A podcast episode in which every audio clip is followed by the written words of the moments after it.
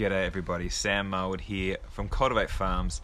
Uh, this is a Country Hour episode uh, that we had the pleasure of being involved in. Uh, so it's myself uh, being interviewed in the WA Country Hour, and the whole session is about how do you make it possible for young people to own a farm and uh, retiring farmers to step back and back the next generation such a great uh, setup. Uh, they had interviews loaded, uh, and uh, we just answered. Uh, well, I just answered questions that came in from the public, and it was just really exciting to be a part of. Great to see this sort of discussion happening with the ABC. So uh, listen along. Please let us know your thoughts, and let's get you farming.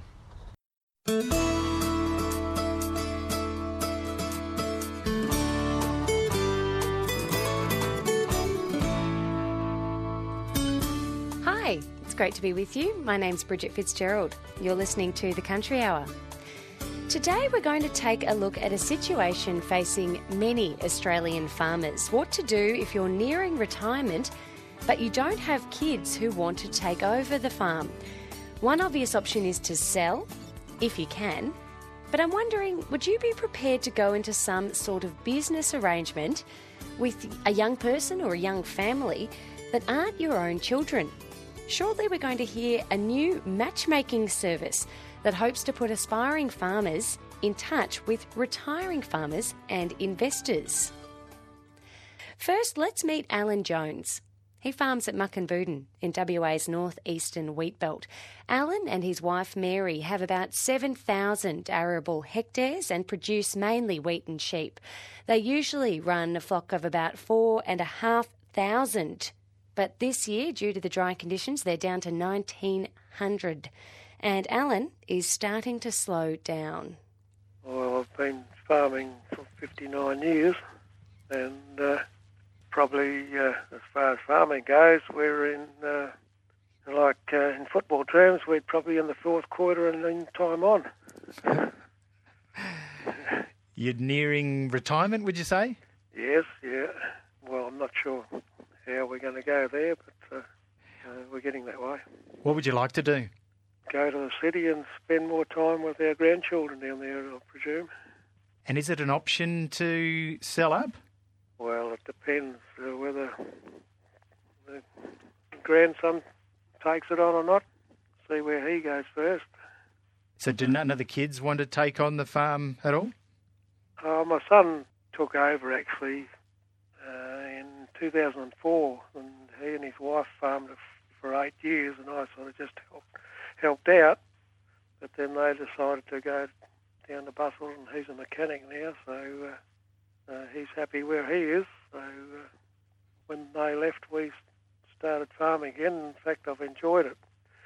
Didn't know whether I would, but uh, I still enjoy it. So you left the farm, or you left being the main farmer, and you, you returned at what age? I didn't leave actually. I just Did... became the uh, the worker. but you took over the reins again at, at what age? Well, I would have been 69, I suppose. And how old are you now, did you say? 74. So 74, it must be pretty tiring if you're running 4,500 sheep and uh, particularly this year, uh, must be a bit of hand feeding going on. Sheep side of it's not too bad, really. You know, I get help at seeding time. I've uh, had a couple of good helpers the last couple of years, so uh, sort of lightened the load a bit. Have you tried to sell in the past? We put the farm on the market uh, a week before the financial crisis, and that uh, sort of uh, soon fell in a hole, and that turned up. Yeah, did you have any possible buyers at that stage? Oh, we had one or two uh, that were a, a bit interested, but then sort of with the financial crisis, everything went quiet there, so we never worried about it again after that. Has there been any interest from your neighbours? Not really. Uh, they probably would might like a little bit of it, but I uh, sort of want to hold the whole lot together for the time being. If none of the family want to take it on, I don't want to stick around for too long because it's uh, it must be getting difficult to farm when you when you're 74 and you're the main guy running it. It's okay if you've got good help. Yeah. Uh, Alan, what do you think you're going to do if your grandchildren and your kids uh, don't end up going back onto the farm and taking over the reins? what do you think you and Mary will do? Well, I suppose if we can't sell the whole lot, we'd, we'd probably sell pieces off. Uh, I think we could do that we want to meet the market. But uh, I suppose time will come when we'll have to consider that. When do you reckon that time will be? Oh, Mary's looking at me now, but she probably says 12 months. I'll probably say five years. it's a tough question to answer, isn't it? Yeah. Hey, I feel for you. It's uh, it's a tough situation to be in, particularly this year. How would you rank this year, Alan? It'd be the worst start we've ever had. The worst ever. I think so. Yeah. So would it be the driest March, April, May, June, July you've had? I think so. Yeah, we've we've had we've had a dry, June drier than this year actually, but we came out of it all right. That was in 2001. You know, we get our bad years, but we get our good ones. So you got to look at the long term. Alan Jones runs a farm with his wife Mary. 25 kilometres east of Mukinbudin in the northeastern wheat belt, so about three and a half hours drive northeast of Perth. And Alan told Richard Hudson that unfortunately this year was so dry, he only planted about 900 hectares on his farm. But what he was hoping for was about 2,000. On our WA Country Hour Facebook page, we're asking for your suggestions on what people like Alan could do when you don't have any kids who do want to take over the farm and when you're in that fourth quarter with time on. In following on with that analogy, Glenn has suggested on Facebook that Alan should go to the draft or rookie list. But who are those rookies? This situation that Alan and Mary have found themselves in is so common. Please send me a text on 0448 922 604. Does that reflect your situation or perhaps that of your family or friends or neighbours? Do you want to hand over the farm? Do you want to maybe sell, but you don't have any children or grandchildren who can take over and your options to sell? Well, like Alan just said there, they might be limited. 0448 922 604. You can let me know. A couple more of your comments on Facebook. Paul says to Alan, sell up and retire, mate. And Cassandra says, why not find a local family who have a good work ethic but can't afford to buy and aren't going to inherit anything and gift it to them? Cassandra says she'd kill for the opportunity for her family to own and work their own farm, but she's got no chance of inheriting four kids, one income, and they're at an age that if they don't have one now, they probably never will. This is exactly the problem that Sam Marwood wants to fix. Sam's the co founder of what's been called a matchmaking service to pair up farmers looking to retire with aspiring farmers. It's called Cultivate Farms, and the idea is to find 100 retiring farmers to be part of a succession planning scheme that instead of planning succession within families, matches these farmers with people that they may have never met before but desperately want a farm. And it's just won a National Regional Australia Institute competition known as Lightbulb Moments. Sam Marwood, thank you so much for joining us all the way from Albury in New South Wales here on the Country Hour today. Pleasure, pleasure, Bridget. Great to be here. And Sam, we will run through some of the specifics about your idea in this scheme very soon. But first of all, what kind of solution would you offer to Alan Jones, who we just heard from there? Well, I think he's got the right thought process. It's um, it's a beautiful thing to be able to hand it down to, to family, and um, that should definitely be your first thought. But uh, in his case, it doesn't look like that's going to, to work. So we would uh, we would look to our uh, list of aspiring farmers who have uh, dreams to run farms similar to what Alan uh, is running. Um, and we'd love to be able to, uh, to match him up and have conversations with those aspiring farmers to see which would be a good match. So Alan has attempted to sell, as you just heard there, and granted it wasn't a great time. It was amid the global financial crisis, but he is on quite marginal country, and as he said, this year in particular is very dry. How do you make that attractive to an aspiring farmer, even if they have all the passion in the world? Um, because, as Alan just says himself, they might be looking for something that's just simply a higher rainfall region. Well, that's right. I think we'd be relying on, on experts to, to help us uh, on any farm across Australia. We want to make sure that we're, we're matching people onto farms that are, are going to be profitable. Um, and so we'd be looking to experts in that region to, to sit down with Alan and the aspiring farmer and think about well how can we how can we de-risk this and how do we how do we change our farming practices so that if there are uh, low rainfall seasons uh, that we can still make this a profitable enter- enterprise. And then how do you, with that word profit in mind, Alan's saying that he's got no desire to stay there on the farm, but um, he and his wife really do want to move to town so they can be with their grandchildren, as I'm sure would be echoed amongst a lot of their farming community. How would he then finance that if he, if you did by chance find someone who wanted to take over? There could be many arrangements. One could be vendor finance. So then Alan probably needs a bit of cash to be able to buy a house in town. So we'd, we'd be looking to see if the aspiring farmer had a little bit. And most of the farmers we're talking to do have some uh, equity available. Um, so vendor finance is one. And another one would be uh, getting an investor in. And that investor could be another local uh, community member, someone who themselves is retired from farming who wants to be able to support uh, young people getting onto into the into the bush. So there are various ways of doing it, but it's around freeing up that cash to give Alan to the ability to step back uh, and and do what he wants to in retirement, um, and supporting that young person on. We've got a comment on Facebook from a Deb who's mentioned that exact thing, saying vendor finance would leave the assets in the hands of the farmers. Can you just explain a little bit more about what vendor finances are? Yeah, and they used to be very popular. Uh, I understand early in the mid 1900s. Uh, pretty much, it's it's about uh, an individual being the bank. So you take out a mortgage uh, with the vendor, uh, and you'd pay pay it back uh, over a set amount of time, which could be around 20 years. Um, but instead of uh, going to the bank for for the funding, you go straight to the vendor to um, to finance the, the eventual purchase of the property. And alternatively, it can, could this kind of system work if, by chance, Alan and Mary wanted to stay on their in their house on the property? Absolutely, we think that's a, great option. I, I, think as long as there's another house for the aspiring farmer, but uh, we love the idea of, of people staying connected to you know that, that dirt that they've been working on for so many years, uh, and to one day walk away. I think is a really uh, really sad thing. So we love the idea that these retiring farmers can either stay on the farm or stay uh, connected through ownership and, and, and mentoring uh, on these farms, we think it's a, it's a really great thing.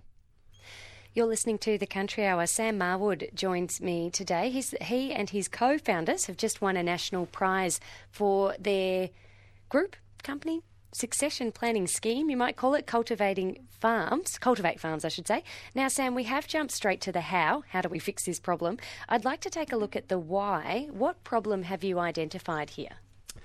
Access to capital. I think that's the number one, and it's the.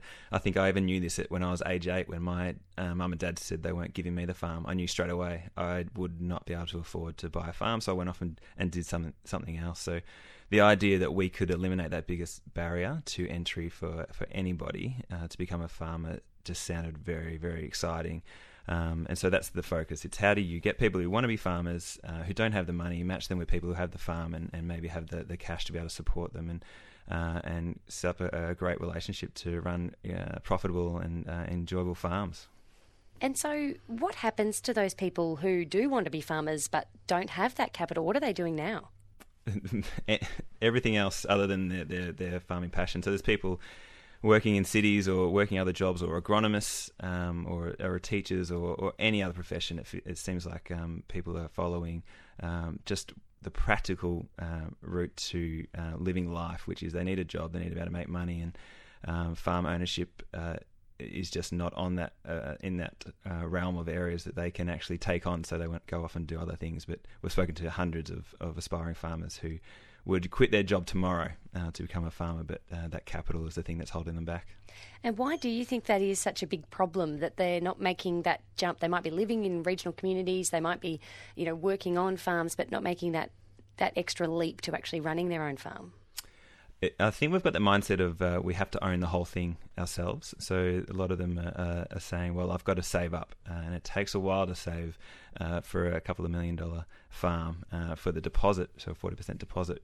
Uh, and on an average wage, that's going to take many years. So it's it's just uh, the realities that they're running into is that it's it's it's difficult to save unless you're on a very wealthy uh, in a very wealthy job or uh, or you win lotto. Um, the other things holding them back. And we, it's obviously an individual issue for both the retiring farmers and the people who are aspiring to own their own farms. But when we see, you know, farms maybe getting bigger, maybe a neighbour buys out their, their retiring neighbours, what actually happens to those rural communities in those situations? Yeah, the the footy team um, is harder to uh, field a team every week. It's uh, we're, we're, losing those those people who are the glue of the community, and um, we love the idea that we could start reversing that trend. That um, you don't just have to look to your next door neighbour to to sell the farm. Um, you can look to a new generation of people to come in and and uh, and run the farm and um, bring their bring their family, bring their friends along, and and, and grow the community um, rather than necessarily um, seeing farms get bigger and bigger. On the text line 0489222604, Harley has sent in a text to say there are always young, driven, motivated people out there looking for an opportunity. Harley thinks we just have to find them which I guess is where you come in there, Sam. That's right. Um, let's take a look at another case study here in WA. Quite a different situation to Alan and Mary. Edgar Horter and his family are orchardists in uh, Balingup in the southwest of the state. And Sam, in case you don't know that area, it's quite fertile country, big fruit growing area. It's hilly, high rainfall, and, but it's also an increasingly popular place for lifestyle blocks and hobby farms, that kind of thing. Now, Edgar and his wife, they want to retire to Bunbury, regional city. Um, I'll just get your thoughts on what Edgar has to say in a few minutes, Sam. Our reporter Tyne Logan was out at Edgar's place yesterday and asked him what his options are. Well, the, the options were to to try and sell the property as a going concern, or to look at the alternatives of subdivision. I had had a bit of experience with subdivision. It was quite clear that we would not get good value for the property where it was, trying to sell it as a whole then had a look at um, exploring all the alternatives that we could to add value to the property.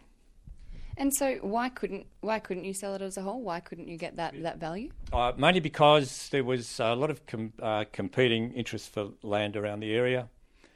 Um, rightly or wrongly, there were properties that were being subdivided, individual titles were being sold off. So the the per acre value really gave would give no economic return to anyone looking at a grazing enterprise. So it would have to be something fairly intensive, and it, it was really that uh, to sell it in, in as a whole, we would never have got the value that we could buy.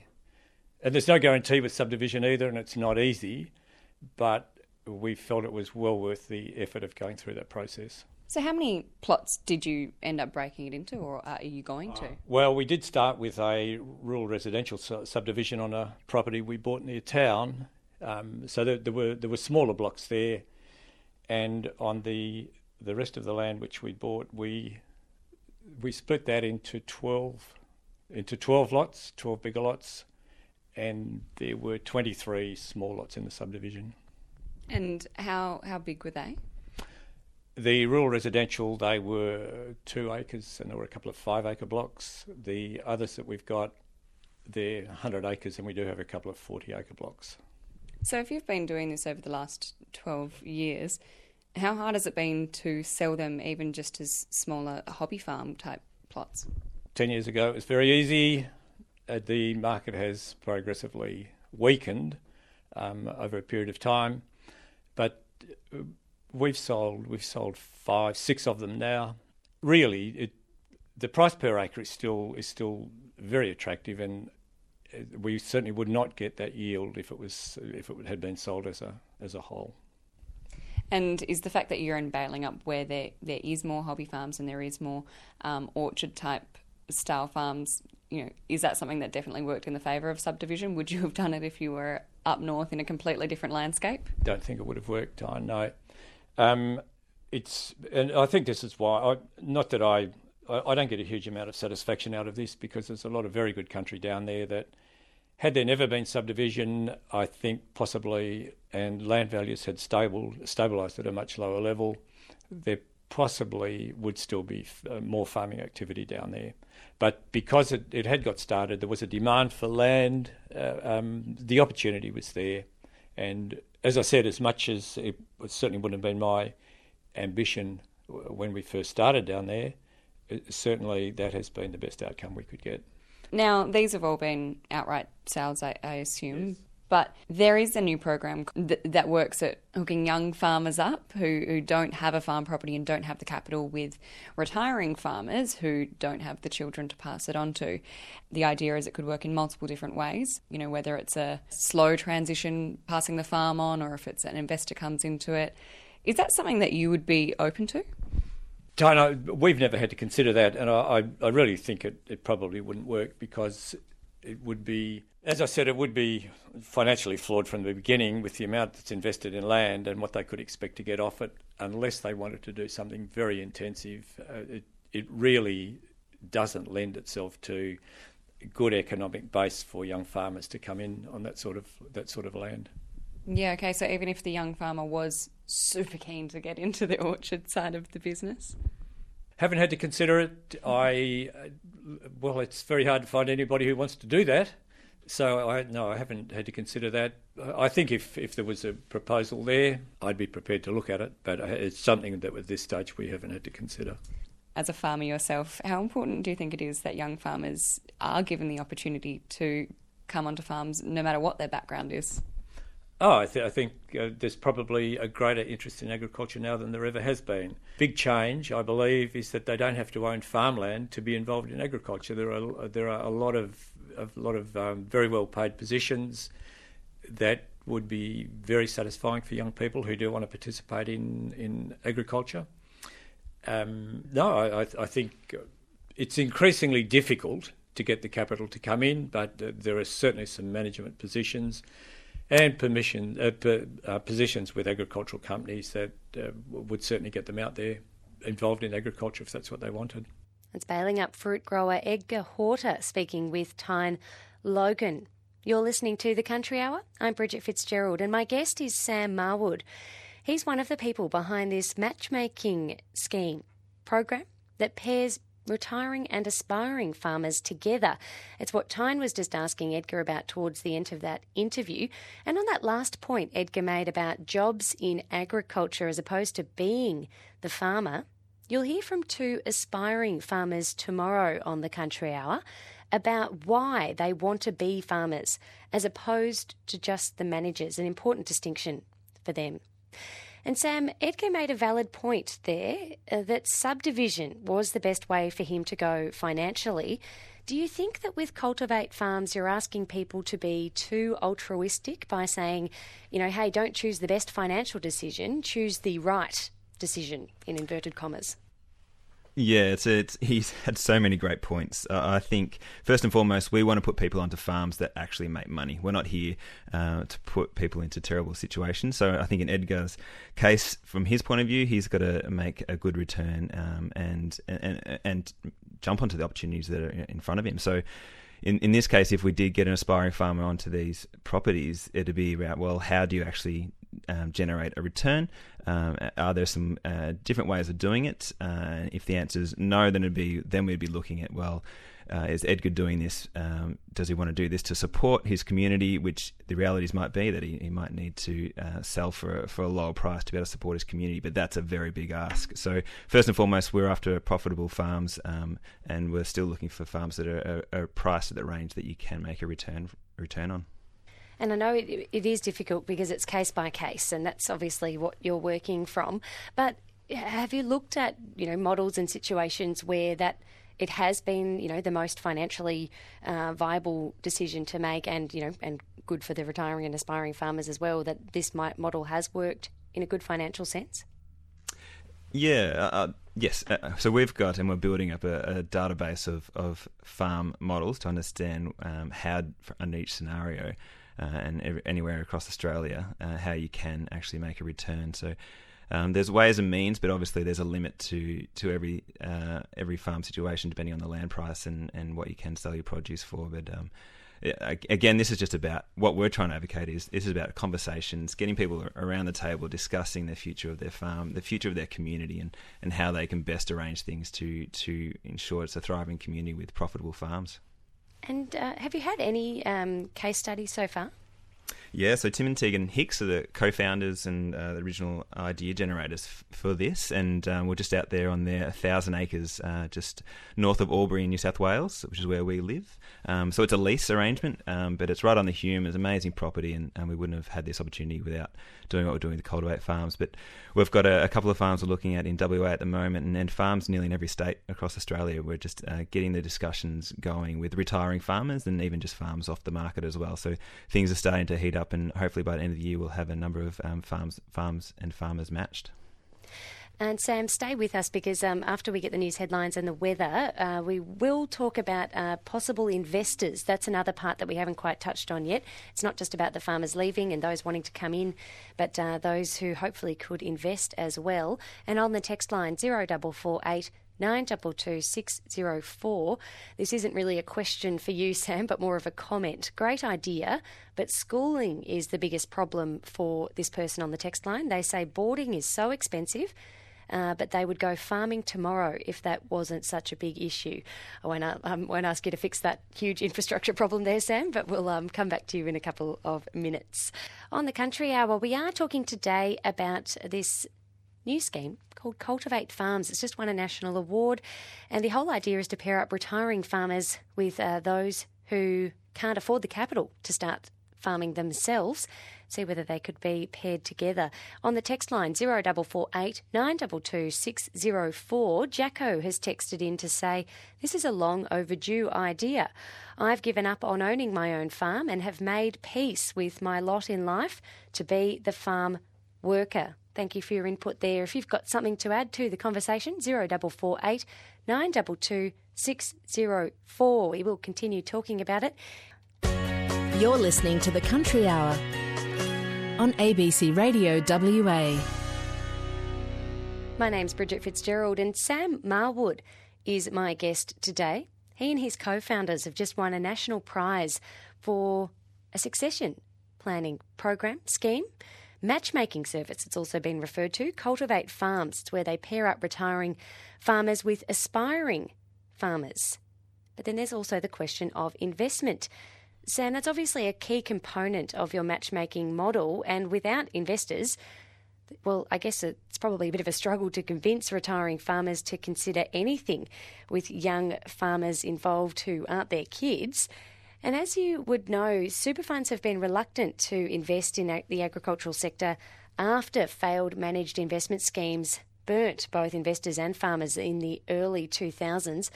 I'm not sure if you would have looked through or seen a recent report by the Industry Super Australia. It's a research and advocacy body for industry super funds, and it's detailed a report and it maps out opportunities and challenges associated with investment in agriculture in Australia. Richard Taylor is a New South Wales farmer who is also the founder of a farm management company that works with private and institutional investors. Sam, I'll just get you to have a listen to a couple of minutes of this. Richard thinks that it's a landmark report that could change a few minds in the super industry. Yeah, well, I think the report makes the case that investment in ag is actually a very solid investment, and probably particularly as we look as though we're moving into a lower return environment. And long term capital gain on farmland has been, you know, 6% or better. So that represents a good return. And the operating return is very dependent on management. And so if you look at ABARES figures, the average return from broadacre farms is only sort of 1 to 3%, so it's pretty modest, but the good operators are doing 5 to 7%. So the question is whether institutions can capture that. And and corporate ag's challenge in the past has always been trying to match the best family operations, which have always set the really set the standard in agriculture. Well, what could change to help um, super funds and other people that are looking to invest in agriculture to highlight those farmers that are making gains of more than six percent, and the family farms that that um, you say are, are doing much better than than the average? Well, just I think it, it all comes down to management. I mean, there's a couple of different models for um, the superannuation industry. One, which interestingly um, the US pension fund has taken up, is to buy agricultural farmland and actually lease it out to good operators. Um, and Westchester, who manages them for a big the teachers' pension fund in the US, has invested about a billion dollars in Australian agriculture, and they're leasing pretty well all that land to good local operators, um, and in that way they take all the risk out themselves. Do you think that there's a concern that um, the foreign investors may be first in and, and quick to snap up some of the um, profitable investment in agriculture, while some of the Australian super funds are, are holding back at the moment? Well, I think that was one of the really interesting things about the report, Josh. The report really lamented the fact that while the Australian superannuation and other in- institutional investors were not, not operating in ag. It was leaving the door wide open for foreign investment in ag. I wouldn't want to be anti foreign investment, but I, I think you know we need a balance there too, and I, and I don't think any, anyone thinks it would be good for Australia for a high proportion of our land to go to foreigners. At the moment, about 13% of the land, I think it says in the report in Australia, is owned by foreign interests. That probably overstates it a bit because a lot of it's big top end cattle properties. Like I think they own about 30% of the Northern Territory. That's Richard Taylor speaking with Josh Becker. And Sam Marwood, when we're talking about investors in your particular program, what kind of investors would you be looking at? Would it be some of these super funds? Uh, potentially the super funds. I think the issue with super funds is that don't, they don't offer ownership. Um, that's just the straight up farm management. But for we've found that there is this key component uh, to get the best people into farming, which is ownership. And so funds are just limited in that um, capacity. But uh, we are looking for uh, other sources of investors who are willing to share and, and can uh, share that equity of the farm, which going back to, going back to his point during uh, Richard's point there, um, that to get the best people um, that he's saying that we need, it is it is key that they have ownership. So, what kinds of investors have you been looking at? They really range. So I think I mentioned before that we love the idea that local community members can be investors into farms, and there's examples of that all over Australia. A great one in northwest Tasmania, uh, where eight members of a community own a dairy farm together. So looking to uh, local community members as investors, there's the standard high net worth individuals all over Australia who are, are keen to get into agriculture. Um, there's the rise of equity equity crowdfunding, so your consumers uh, can be a part of owning the farm with you, which we really think is exciting. Uh, and then there's the bank and, and also the retiring farmer themselves. So we love the idea that um, you don't have to raise as much capital uh, if the retiring farmer uh, retains a stake. And how does this idea of yours differ from corporate farming? As you said, maybe differing from that super investment model where somebody comes in and manages. Yeah, so we we'll um, support any farm arrangement which uh, all parties are happy with. So it could be that uh, someone uh, gets matched onto a farm that they're, they're just the manager, and that's and that, that if that's what they want, that's fantastic. Um, but for us, it's just about finding the best arrangement so everyone uh, wins and, and gets what they want. So with the super fund arrangement, is purely that uh, a fund owns a number of farms and they employ people to, to run them, uh, which is great. And there's lots of people who, who really enjoy that aspect of farming. Um, but what we're we're finding is that, that these young people, these aspiring farmers, there's something about owning the land and and the, the super funds just don't have that capacity to, to offer ownership. And Sam, someone has just sent us a text in that says they just had a look at the website uh, of Cultivate Farms. Uh, this person says it seems like a dodgy money grab, 150 to $400 a year to register your interest in wanting to be a farmer with no guarantee of any chance of farming. How would you respond to that person? Yeah, so we've got to try and uh, monetize this to uh, open, keep our doors open. So we're looking to our aspiring farmers and saying, uh, well, no one's ever done this before. We're, we're having a crack. Um, we need to build up relationships with investors. We need to find farm opportunities. We need to spend time finding these farm opportunities and, and getting out there and spreading the word. So um, we know it's a long term play to get these people onto to farms, and, and a lot of people probably aren't even farm ready yet. But we want to be able to provide farm uh, ready opportunities, training, etc. Um, we're offering them memberships, discounted memberships to lots of uh, opportunities uh, in the farming sector as well. So. Um, yeah, they can definitely perceive it that way, but uh, we're here with great intent. Uh, we're trying to offer something that no one else is offering across the country, and uh, we're hopeful that we're onto a winner here. Another one of our texts, Will thinks that this is a great concept. He and his wife aspire to farm in their own right, but their savings seem out of reach. Will says they've made a conscious decision uh, to work for progressive, profitable farmers to gain as much knowledge and skill as possible, but he wants to know how to get involved there. Phil in Albany thinks that this is a great idea. He says he started from scratch by leasing, but ideally he wants to own a farm and he's trying to borrow now. But having a viable business, uh, he says he thinks the banks make it near impossible, which is, I'm sure, quite a common experience there. Sam, let's hear now from a farmer who does want a farm. Adam Coffey was a Northern Territory Nuffield Scholar last year, and all Adams ever wanted is to be a pastoralist. He had the cattle, but recently he realised that it would have taken him a few hundred years to save enough money to buy his own station in Australia's north. My wife and I only sort of recently um, been running our own business and, and agisting cattle, etc., for the last five, six years. So um, yes, we're a small small entrant, and um, obviously things are pretty big in the north. So um, we we gave the tree pretty good shake, but we couldn't really find anything um, that was small enough and economical enough for us to take on. Why do you think you were struggling to find a, a, a place that you could buy into and um, get a foothold here in the territory? I think it's just the sheer size of things. You know, I, I think it's that simple. Without pretty big financial backing, it's a real struggle. And agisting cattle long term was no longer an option for you. Uh, it certainly got us to where we needed to be, but uh, we just felt that it's not a, it, it, wasn't a sustainable sort of base for your business. Um, I guess in, in, a certain, to a certain extent, you're always on somebody else's terms, so um, it's, it's hard to sort of set concrete plans for the future. Uh, what was it like making that decision to leave the territory? Uh, pretty tough. Yeah, we've been in the in the north for the last 10, 11 years. We were over in the Kimberley, and then we moved across uh, after a brief stint in Queensland. We came back up to the territory. So um, yeah, it's, um, I think we'll always look back on it as the best times of our lives, and it's been fantastic to us in terms of building our wealth and, and certainly kicking some goals in terms of our business. But um, so yeah, it was it was hard to leave. But uh, on the other hand, as I say, we, we tried very hard to sort of find something suitable in the north, and, and we just couldn't. So we looked elsewhere. You sold your herd that you had up here. What was it like seeing all that that herd go? Yeah, mixed feelings. I mean, we a lot of our cattle were bought on the back of the um, the export ban. I mean, things are a bit down and out, so we bought pretty well, and, and, and so we sold pretty well accordingly. Obviously, the market's pretty good at the moment, but um, yeah, still still a pretty hard decision to make. Um, we obviously looked at trucking cattle across uh, to the east, but um, yeah, the export market's staying along, so it's pretty hard argument when you're looking at a high value cattle up there, and, and you know, 150 200 dollars a head to get them across to where we need to get them. So, so we made the decision to um, sell a lot.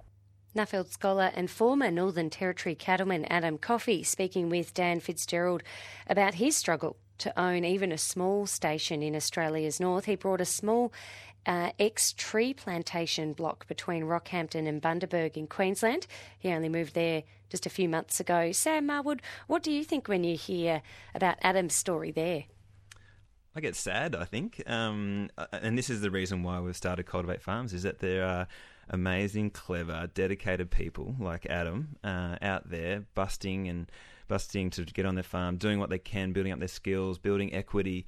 Um, but then they hit that brick wall of reality is that, well, yeah, they have to save for another 30, 40, 50 years, uh, 100 years, uh, as you mentioned, uh, to even get on the farm, which is just unrealistic. So I, I get a bit sad, and I, I, yeah, I think it's a, a big wake up call to the whole agriculture industry. It's um, what are we doing um, to ensure that we are getting the best people like Adam onto farms across the country? And we will uh, hear on the Country Hour tomorrow from some more aspiring farmers on the situations they are in currently and what they are hoping to do. Sam Marwood, thank you so much for joining us today on the Country Hour. It's been a really interesting discussion. Thank you, Bridget. It was great. Sam Marwood speaking to us there from Albury in New South Wales, where he's based. Uh, he and his uh, co founders have just won a national prize for Cultivate Farms.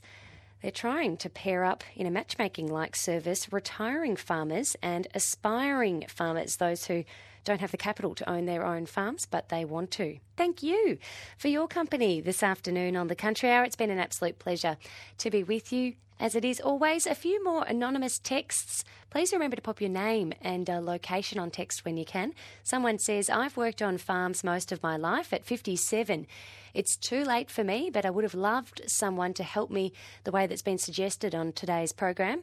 If I'd only been 10 years older, I may have been able to make do with a CP block. And another texter thinks that lifestyle size properties make much of the good land unviable.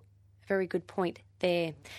We will be talking about this on tomorrow's program again. You'll be hearing from a couple of aspiring farmers, those who want to get into farming but just simply don't have the capital.